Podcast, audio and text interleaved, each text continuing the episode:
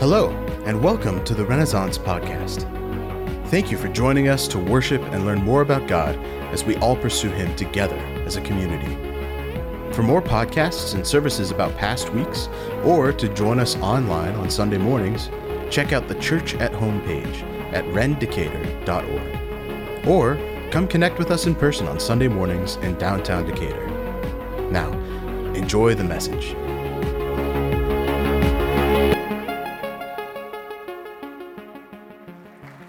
Good morning. My name is Joe, and I'm one.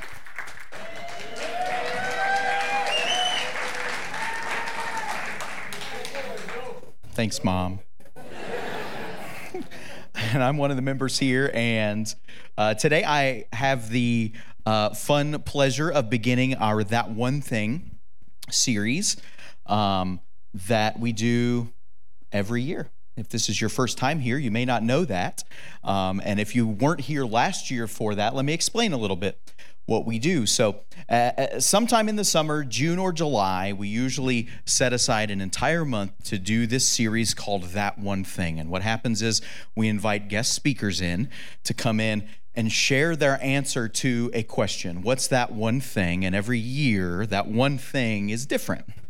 And sometimes we've had people who are part of the church, like myself, come and share. Sometimes we've flown people halfway across the country to come and share for this series. But every year we we do that. And I was trying to think back to when we began doing that one thing. And I, I bet Pastor Jeff would know, but I am going to guess this is maybe the sixth or seventh year we've done that one thing in a row. And a lot of people talk about how fun it is. Someone said that to me this morning, that it's one of their favorite things is that we do this series and, and get different perspectives from different people. This is kind of a fun day for me, especially because the first Sunday in July in 2013 was the first Sunday that I started coming to Renaissance. So this is like my 10th year anniversary here as a part of this church, which is really fun for me.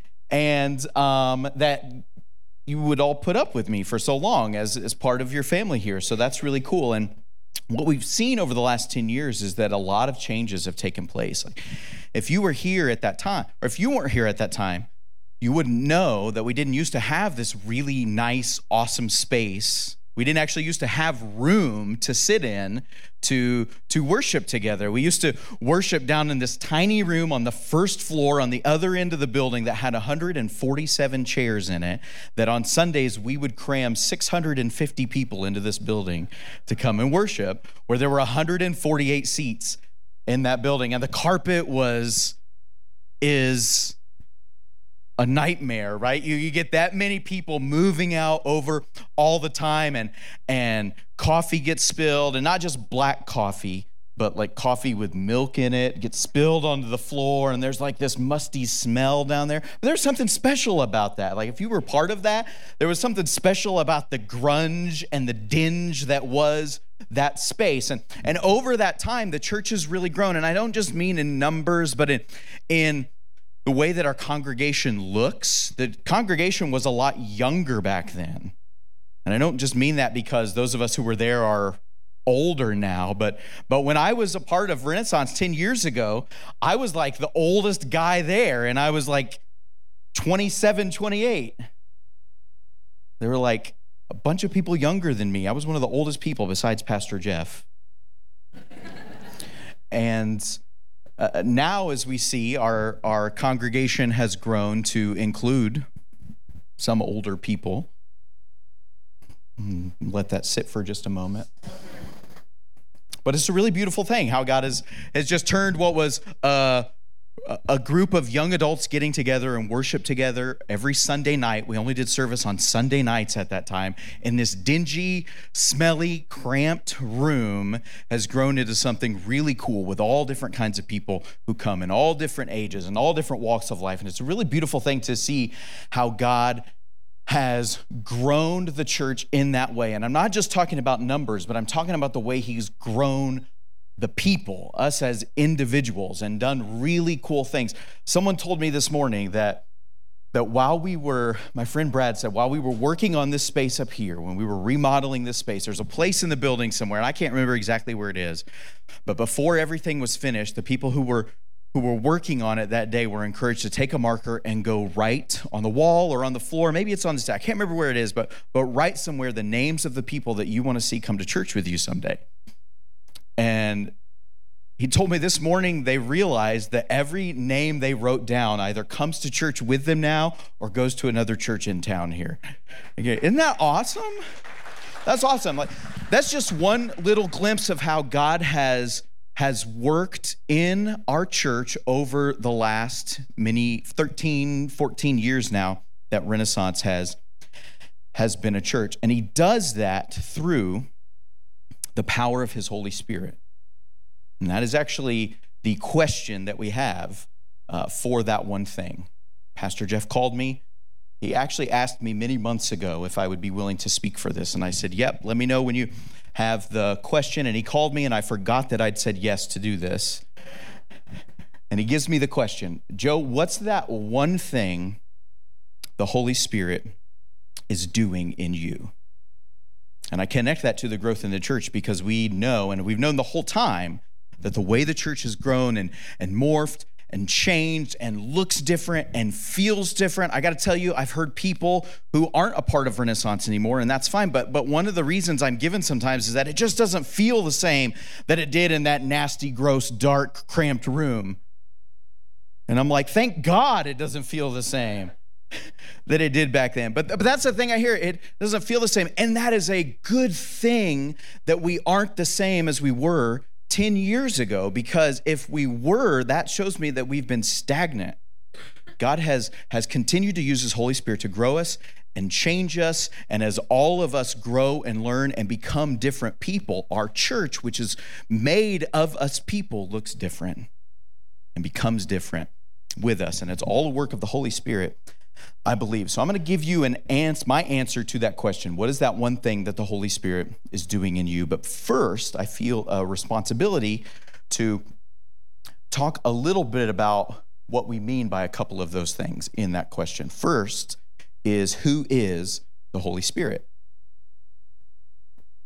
And notice I said who and not what is the Holy Spirit.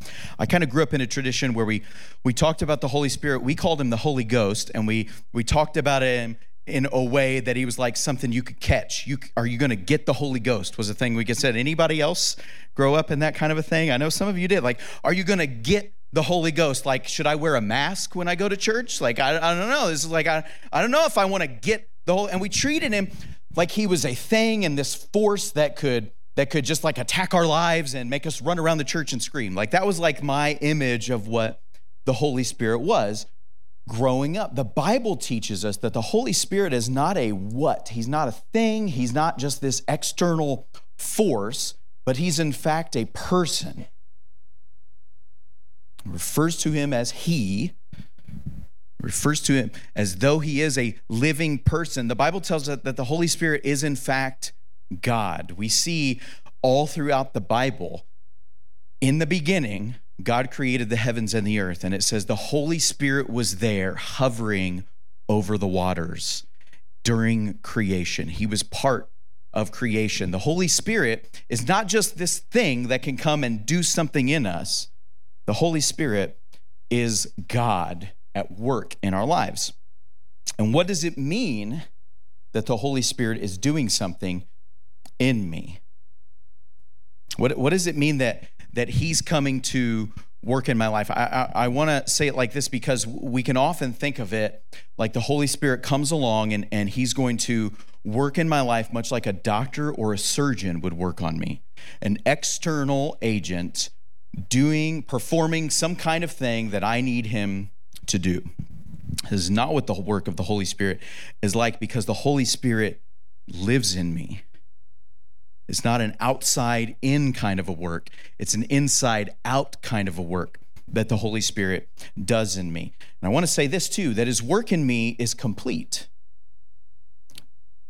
But before my wife starts saying, What are you talking about, Joe? He's got a lot of work to do on, on you. I, I, want to say it like this when, when the Holy when we place our faith in Jesus as our Savior, the Holy Spirit comes and, and lives inside of us, and He makes us belong to Jesus. He he fully indwells us and he makes us his own. The Bible says it uses this language uh, that he seals us for Jesus when we place our faith in him. So so that work of making me a child of God that the Holy Spirit does in us, that work is complete.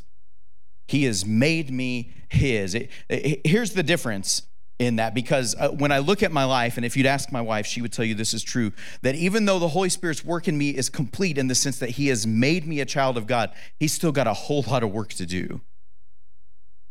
He's still got a whole lot of things in me, uh, behaviors to change and, and mindsets to change. He, he's got a lot of different things that, that he needs to show me to do differently. So, how do those two work together? Here's the difference it, it, it's in identity versus behavior. The Holy Spirit is in me, and I belong to God because of my faith in Jesus Christ. Because the Holy Spirit has sealed me and made me His. That is my identity. That is your identity. If your faith is in Jesus as well, it is who we are as Christians. However, our behavior does not always line up with that, but God doesn't define us by our behavior. He defines us by the fact that He's placed His Spirit in us because we've placed our faith in Jesus. So we belong to Him. We're His, regardless of what we do. He doesn't define us by our behavior, but He still wants to refine my behavior. And my wife said, Thank God that He's refining Joe's behavior. Does that make sense? Can I move on? Okay, I only they've only given me an hour and 45 minutes, so I want to make sure that that I that I make the best use of that time. God doesn't define me by my behavior, but He refines my behavior. This is how the Holy Spirit, His work in me is complete, but yet He's still got work to do. So now, what was my answer to the question? Joe, what is that one thing the Holy Spirit is doing in you? And I fell silent. I had no answer. And I began to roll through these questions as Pastor Jeff is waiting for me to give my answer to that question. I began to wonder is God not doing something in my life? Is, is it just that the Holy Spirit isn't working in my life right now? Or is it possible that He is, but I've drifted away from Him and now I don't even notice it? I don't even see that He's at work in my life. So I begin to, to go through this. And maybe when you heard that question, what is that one thing the Holy Spirit is doing in your life, maybe you had that that same experience where you couldn't give an answer to that question if you were given the microphone and asked to give the answer today. And maybe you're wondering the same thing like is God not doing anything in my life then or or am I just not seeing it am I far away from him? So so I went through those questions and and, and uh, I felt like those questions were attacks on my faith. So I had to go back to what I know is true is that that God is always present with me. He lives in me. If he lives in me, he's always doing something in me. That's true. So that's the answer to question number 1. Is God just not doing something in me? Nope, nope. He's doing something in me. Well, have I drifted away from him and can't even sense what he's doing now? The Bible says that he never leaves us. So even if I drift away from him, he's like a bloodhound and chases me down and, and comes along with me. I, I, he comes to find us when we try to hide from him. Have you ever noticed that? He, he, will, he will find a way to speak to you when he wants to. So he's never promised to leave me. He's promised to never leave me. He's always in me, so he is always doing something in my life. So, what then must be the answer to the question? And I realize that it is this that that he is showing me the subtle ways he's working in me in spite of how I feel, in spite of what I experience. Now, I have had spiritual experiences. I have had moments of of spiritual euphoria. Maybe you had them too. Maybe it's the tradition I was raised in where you could catch the Holy Ghost, where the, the hair on the back of your neck will stand up. And this sounds scary to some of you, but like that's the, the experience I've had where, where maybe you've been in worship and, and you're just overwhelmed with a sense of God's love and his presence and his pleasure over us as his children and you can't help but cry. I've had those experiences. I, I've had those moments where I could tell you exactly, yes, God is doing this in my life because every day this thing randomly comes up and he reminds me that that he's in working me in that way and those things are all good and i'm sure in the next month we're going to hear some stories that are like that specific events and specific things that god is doing in the lives of people but i can't point to one specific thing what i can point to is that as i look back over the past 10 years and beyond that god has worked in me during times I didn't even know he was there. And it's oftentimes in retrospect that we see that God has, has been doing his greatest work in us. We just don't always experience it in the moment. Now, I really value those, I'll call them mountains, those mountain experiences where you feel like on you're on a spiritual high and everything's going great and people cut you off in traffic and you just bless them right? Like, because you're just, you feel so full of God. But I also have those spiritual lows where things don't seem to be going so great and people cut you off in traffic and you something else them. right? Like, like, like we have those, we experience those, those mountains and the valleys. And so if, if you've had those moments, you know for sure, yeah, God's with me in the mountains. But it's in the valleys where we really question like, is God, is God even with me? Here's, here's what I've come to be to know is true of myself, and I'm sure is true of some of you as well, is that when we have those powerful experiences, those powerful moments where we can say, God is doing this in me right now, sometimes what we do is we become so attached to that experience that we believe that's the only way God shows up in our lives. And so now, instead of engaging with God in a relationship with Him, we chase this experience, a spiritual high, so that in the midst of chasing our spiritual high, we completely miss the relationship that God wants to have with us in that moment because we're chasing this counterfeit thing that He doesn't even want to do again. Because we're so attached to that thing. What we've done is taken our faith off of the person and placed it in our experience. And this is a danger that we can have when we value our experiences more than we value our relationship with Jesus. I want to take a little bit of time in the hour and a half that I have left and just go, why are you laughing? And just go through the Bible in a couple of different places and just point out moments where we see God doing subtle things and working very subtly. And the first place I want to go to is in 1 Kings chapter 19. We'll be starting in verse 11. If you have a Bible with you, you can turn there. There are Bibles underneath the seats. We're also going to put the words up on the screen. But this is a story of a man named Elijah. He was one of the greatest prophets in the Old Testament. A prophet is a person that God has sent to speak on his behalf. And Elijah was sent by God to speak on God's behalf to the nation of Israel. And Elijah is to this day highly revered amongst the Jewish people, particularly in the time of Jesus. He was highly revered as one of their greatest prophets. And Elijah, in this scene that we're about to see, is coming off one of those incredible spiritual highs. I don't have time to tell you the story, but he's just done an incredible thing where he's defeated 850 uh, false prophets who are the enemies of God's people. He defeated them in this really cool showdown. You should go back and read the preceding chapters to see what God did there. So he, he does this great thing. He, he witnesses God at work in a physical, miraculous way. And he leaves from there and he finds out that the queen is mad at him because of that. And he gets really depressed and runs to the desert and takes a really long nap. You ever been there? This is Elijah. He comes off this incredible high, and now he's crashed and he's got this incredible low, and he wants answers from God. Like, where are you at right now? It's funny to me to think that because he literally just witnessed God show up in a miraculous and physical way. And now he's saying, Where are you at right now? So that brings us to verse 11. So he, God, says to Elijah, Go forth and stand on the mountain before the Lord. I, I imagine the scene that he's like hiding in a cave on the side of a mountain. I don't know if that's exactly what it is, but that's just how I see it in my mind. Like he's in this cave on the side of a mountain, and, and God says, Get out of the cave and go stand on the side of the mountain. And behold, the Lord was passing by.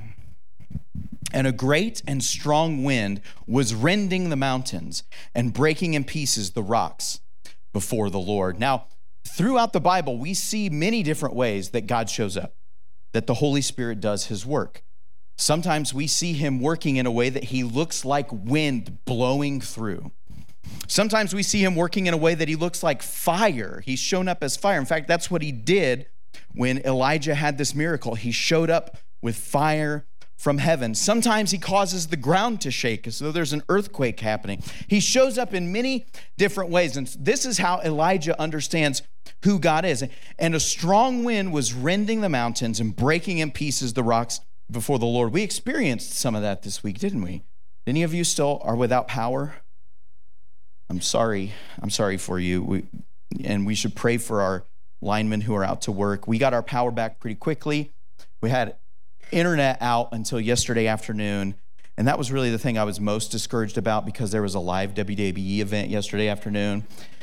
And our internet came back like 15 minutes after it started. God is amazing. God, God is amazing. But I, I digress. But we had wind like that, breaking the branches and, and blowing through. Insurance companies call that an act of God when that sort of thing happens. And so it is apparent that, that God must be showing up in this wind. But the Lord was not in the wind. And after the wind, there was an earthquake, but the Lord was not in the earthquake. And after the earthquake, there was a fire. Remember, Elijah had just seen God show up with fire, but the Lord was not in the fire. And after the fire, a sound of a gentle blowing. Some translations of the Bible say it was like a small whisper or a still small voice, just a, a soft, gentle blowing. And after these incredible things come out in front of Elijah and he witnesses them with his own eyes, the mountains crumbling at wind blowing by, a fire in the, in the middle of a mountain, an earthquake there, all, all in succession of one another. He knows that God is not in them, but this gentle breeze blows by. There's in this subtle, gentle, and almost unnoticeable. It would be so hard to notice the gentle blowing after the earthquake, after the fire, after the wind. But that's when Elijah knew that God was present. And when Elijah heard it, he wrapped his face in his mantle and went out and stood in the entrance of the cave. And behold, a voice came to him and said, What are you doing here, Elijah? God asked him, Why are you here? And I'm going to come back to that question before we finish up today. Uh, but I want to point that out that the Bible's showing us that uh, one of the ways God works, one of the ways the Holy Spirit works is like a gentle blowing. It's subtle. You don't, you don't necessarily notice it when it's happening, when it's that gentle. In John chapter 3, verse 8, Jesus is meeting with one of the religious leaders who approached him at nighttime because he didn't want to be caught coming to Jesus because Jesus was kind of a, considered a rebel by the other religious leaders of that day. And this man, Nicodemus, comes to Jesus and he's basically asking him, How, how can a person have a real relationship with God? How, how can we be made right with God? How can we know that God can actually come and dwell inside of us? And Jesus uses this language uh, that he that he calls you must be born again. He says it's like being transformed and being made brand new by the Spirit of God. And, and Nicodemus is having a hard time understanding it. Like even us today, we have a hard time understanding that language a little bit. I must be born again. And Nicodemus even says to him, which is the obvious question to ask Am I supposed to crawl back into my mother's womb? What are you talking about? And, and Jesus says, No, no, no, it's, it's a mystery. And in verse 8, he says, The wind blows where it wishes. You hear the sound of it, but do not know where it comes from, do not know where it's going. So is everyone who's born of the Holy Spirit. The Holy Spirit is like a gentle blowing.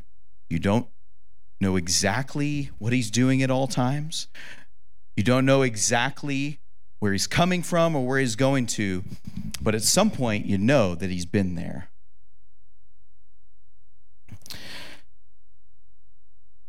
In Galatians chapter 5, this is my last little thing I want to jump to in the last hour that I have. Um, we're given this picture of the work of the Holy Spirit in us in agricultural terms, which is really something that the first century world in which the Bible was New Testament was written to would have understood in ways that, that we don't necessarily. It was a part of everyone's life. And, uh, you know, now we're all trying to be like that and have our own gardens and that kind of thing. I'm still of the mindset, like, I'll just go to Walmart, Kroger, you know, let them grow my fruit for me. But my wife really wants to be a gardener, so we're working on a little garden in our backyard. And thankfully, she's gonna get us some fresh something. I don't know what she has, uh, um, but we're gonna have it because she's worked really hard on this kind of a thing. And, and the thing about that sort of thing is, you plant a seed and you wait. There's work you do in the meantime. You you water it and you you take care of the soil. You do. I don't really know you know, she's done all the work. Like I said, I was like, whatever. you go fail at this. Well, she's not. She's succeeding like she knew she would. And I'm always wrong with that. But she, you plant a seed and you don't get fruit the next day. You, you don't, I don't get a tomato. You, you don't get zucchini or bro. I think she planted broccoli. Who's going to eat that? Whatever, whatever, whatever throw it with the other weeds. But you don't get it the next day. You put it in the ground and it, it grows. And there are things that happen. And, and uh, if you think about a, a peach tree, like years go by before you, you get real good fruit off of that. So, some trees, there are decades that go by before it bears any fruit that comes off of it. None of us would ever look at a tree that, that is not quite mature, but one day will bear fruit. And none of us would look at that tree and say, nothing's hap- that's a that's a nothing happening tree right now. We better cut it down. We would never do that. There, there are subtle, internal, deliberate things happening in that tree, in these plants that one day will bear fruit. And the Bible uses that kind of language to explain to us the work of the Holy Spirit in our lives in Galatians 5, verse 22. He refers to this as the fruit of the Spirit. And he says these things the fruit of the Spirit is love, it's joy, it's peace, it's patience kindness, goodness, faithfulness, gentleness, self control.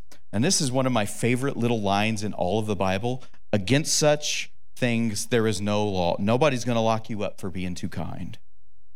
Nobody's going to lock you up for having too much self control. There's no law against these things. Now, God knew exactly what he was doing when he was explaining that this is how the Holy Spirit works in our lives by using this picture of fruit.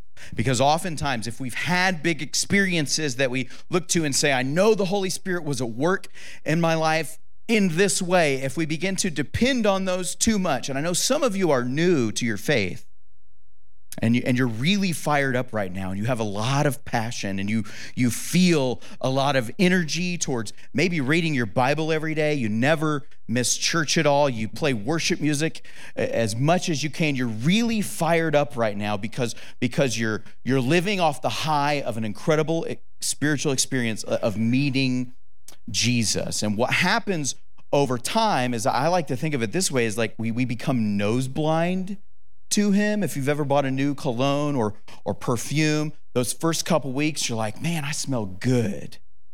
And then after that, you put it on and you're like, Do I don't smell like anything. You can't smell it anymore because we're so used to it. Sometimes we become like that. I don't think it's quite so negative, but what happens over time is, is we don't live our lives over decades in those incredible spiritual highs.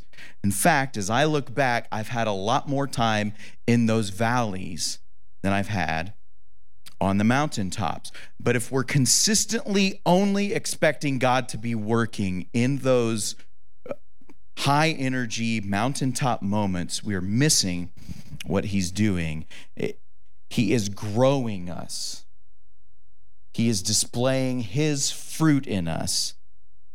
This is what the work of the Holy Spirit is like it's slow, it's deliberate, It's not flashy, it's not crazy.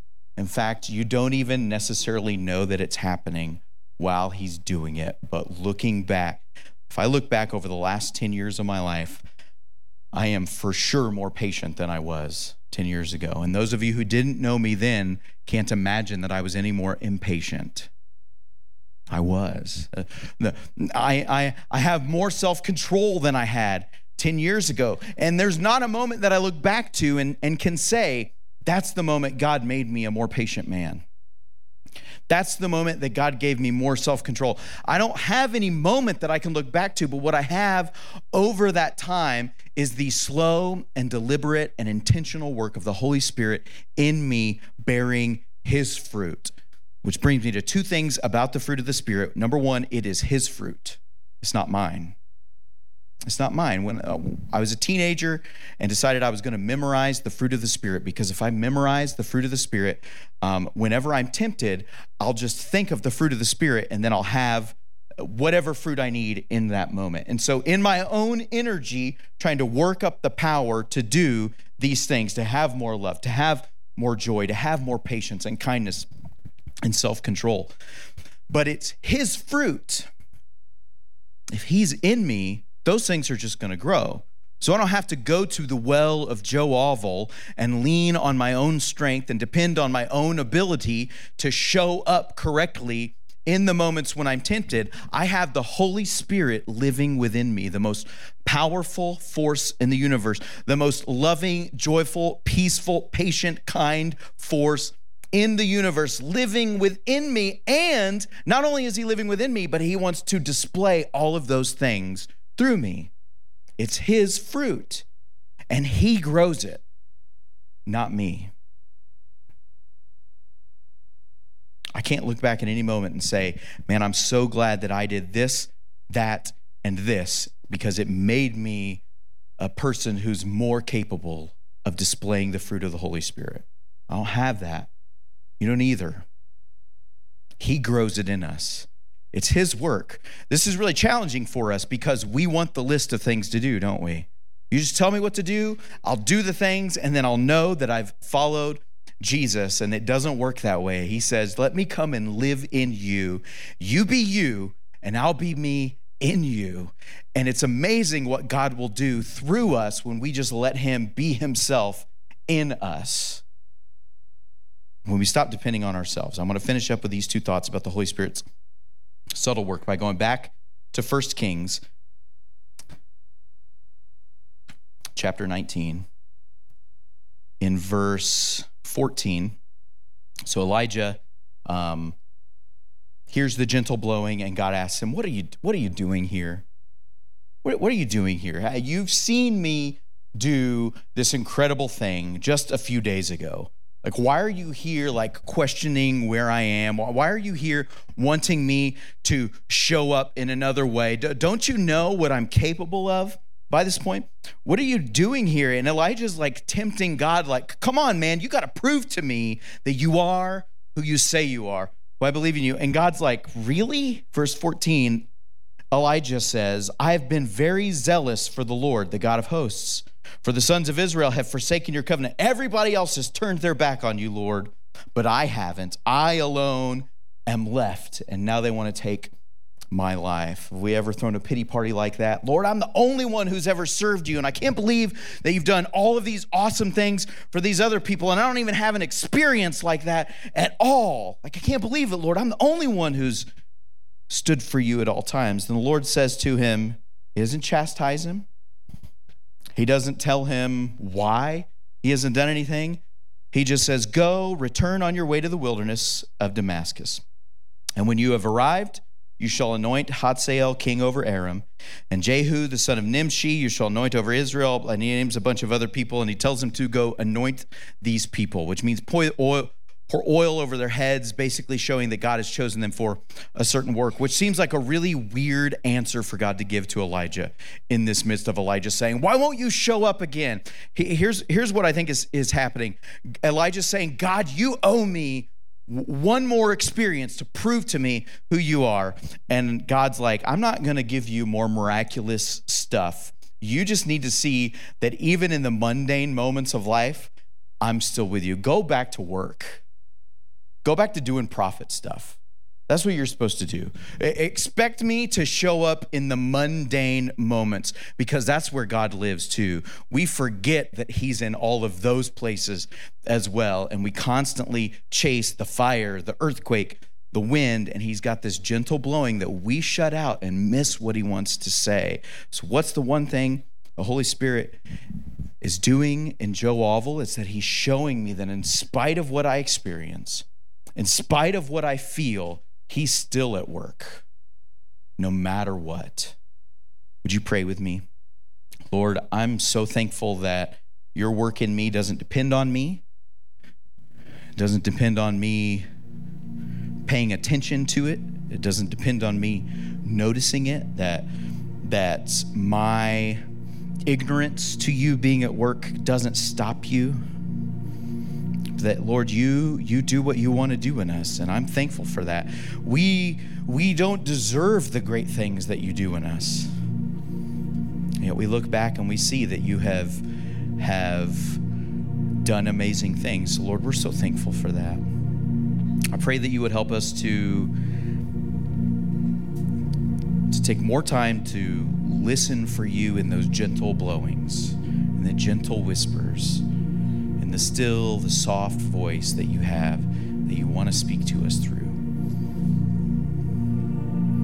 Lord, help us to value those moments as much as we value the spiritual highs, the mountain experiences, Lord.